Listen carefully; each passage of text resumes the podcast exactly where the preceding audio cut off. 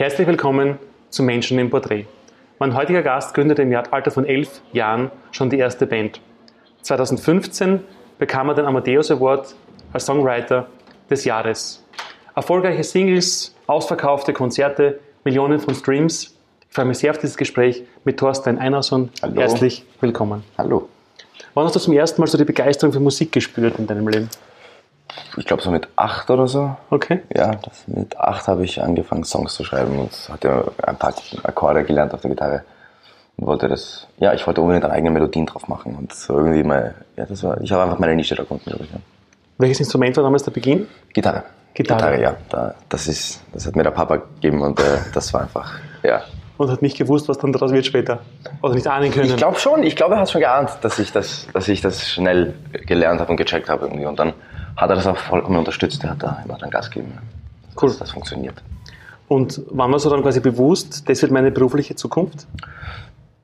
Naja, ich weiß nicht mit beruflicher Zukunft. Ich wollte es einfach immer machen. Und ich habe eine Kochausbildung gemacht, weil du kannst ja keine Ausbildung zu Popkünstler wirklich machen. Das geht nicht wirklich. Das lernst du so irgendwie. Und irgendwie bin ich dann doch reingerutscht und kann es doch jetzt beruflich machen, was einfach wunderschön ist. Also du kochst nicht mehr nebenbei beruflich? Nein, Gott sei Dank, nein. Na, Gott sei Dank. Aber mit 11 Jahren die erste Band, habe ich irgendwo gelesen? Ja. Was hast du gemacht? Naja, ich habe Songs geschrieben für die Band und gesungen und der Name war Squeeze. Okay. Das bedeutet so Madel auf Isländisch, so Reykjavik-Dialekt irgendwie. Ja. Okay. Ja, wir waren sogar im Fernsehen. Also ich bin zu der größten TV-Station in Island gegangen.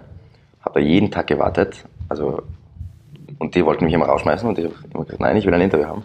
Ich war dann halt eine Woche jeden Tag da, stundenlang, bis ich ein Interview gekriegt habe und dann habe ich so ein Porträt gekriegt, ja. Und wurde ein bisschen ins Lächerliche gezogen natürlich, aber ich habe mein Interview gekriegt und mir war das sehr wichtig, im Fernsehen zu sein. Cool. Und als du dann gemerkt hast, okay, den Kochlöffel hängst du quasi in den Nagel und das wird jetzt wirklich die berufliche Zukunft, du hast vorher erwähnt, der Vater hat unterstützt? Ja, also ich hätte ja fast sogar die Lehre abgebrochen, aber mein Papa hat gesagt, mach die fertig, weil sonst helfe ich dir nicht. Guter Tipp, war auch ein wichtiger Tipp, weil ich bin sehr dankbar dafür, dass ich die Ausbildung doch habe, weil es gibt mir eine gewisse Sicherheit irgendwie innerlich, dass ich weiß, ich kann keine Musik machen, aber ich muss mir keine Sorgen machen, was passiert. Das ist cool, ja. Und so das Umfeld, so die Freunde und so, wie meinst du, okay, jetzt quasi, gehen wir es richtig an, wie hat das Umfeld reagiert? Sehr gut, also ich habe noch immer die gleichen Freunde seit der Hauptschule. Die haben das auch immer unterstützt, also ich habe einfach immer, Gott sei Dank, gute Leute da so in meinem Privatleben gehabt. Cool. Ich meine, der Weg war dann von Erfolgen gezeichnet, also ob das jetzt Konzerte waren, ob das eben deine Songs waren, im Bereich Streams, ja Millionen von Streams bei deinen Songs schon runtergeladen worden oder gestreamt worden sind. Auf diesem Weg des Erfolges, was war so die größte Herausforderung für dich? Ich glaube einfach sich und seiner Musik treu zu bleiben und nicht dann irgendwie extra versuchen, irgendwas zu machen, dass es funktioniert oder so, weil man kann da schnell, glaube ich, reinrutschen, aber mir war immer noch wichtig, dass ich Musik mache, um Musik zu machen für mich und nicht wegen Erfolg und das war ganz wichtig. Ich glaube, da scheitern auch viele junge Künstler am Anfang, dass die den ersten Hit irgendwie landen und dann, okay, das mache ich nochmal und das soll nicht, dann wird es nie ein Hit. Ein Hit wird ein Hit, weil einfach der Künstler was Interessantes machen will. Ja. Also, ja. Wenn du sagst, dir treu zu bleiben, auch beim Songschreiben, gibt es eine spezielle Botschaft oder irgendwas, was dir jetzt inhaltlich bei deinen Songs besonders wichtig ist? Dass es ehrlich ist, ja. Dass es das Persönliche ist, was ich nach außen geben will. Oder ein Gedanke, dass es einfach immer einen Grund hat, warum ich diesen Song schreibe. Und nicht, dass ich einen Song schreibe, um einen Song zu schreiben, sondern ich schreibe einen Song, um ein Gefühl auszudrücken oder eine Geschichte zu erzählen. Cool. Ich meine, der große Durchbruch war dann ja die große Chance quasi bei der Castingshow mit deinem Song Lea. 2015 wurdest du der Songwriter des Jahres beim Amadeus ausgezeichnet, wirklich Spitzengeschichte. Von all diesen Erfolgen, die in diesen Jahren passiert sind, in diesen wenigen, wir sind noch sehr jung, was war quasi so für dich persönlich im Herzen der prägendste, wichtigste Erfolg? Das erste Mal am Donauinselfest, wo ich gespielt habe, waren ca. 30.000 Leute und das war ein Jahr nach Lea oder 2 Jahre nach Lea. Ich habe Lea gesungen und 30.000 Leute haben jeder einzelne hat mein Lied zurückgesungen und ich hab Training gehabt, ich habe das nicht gepackt, einfach, die singen gerade tatsächlich meine Melodie, was ich da so in einem kleinen Zimmer mit dem Hiller gemacht habe, mein Freund, das war irgendwie, wir hatten nie gedacht, dass das überhaupt ins Radio kommt oder irgendwas passiert.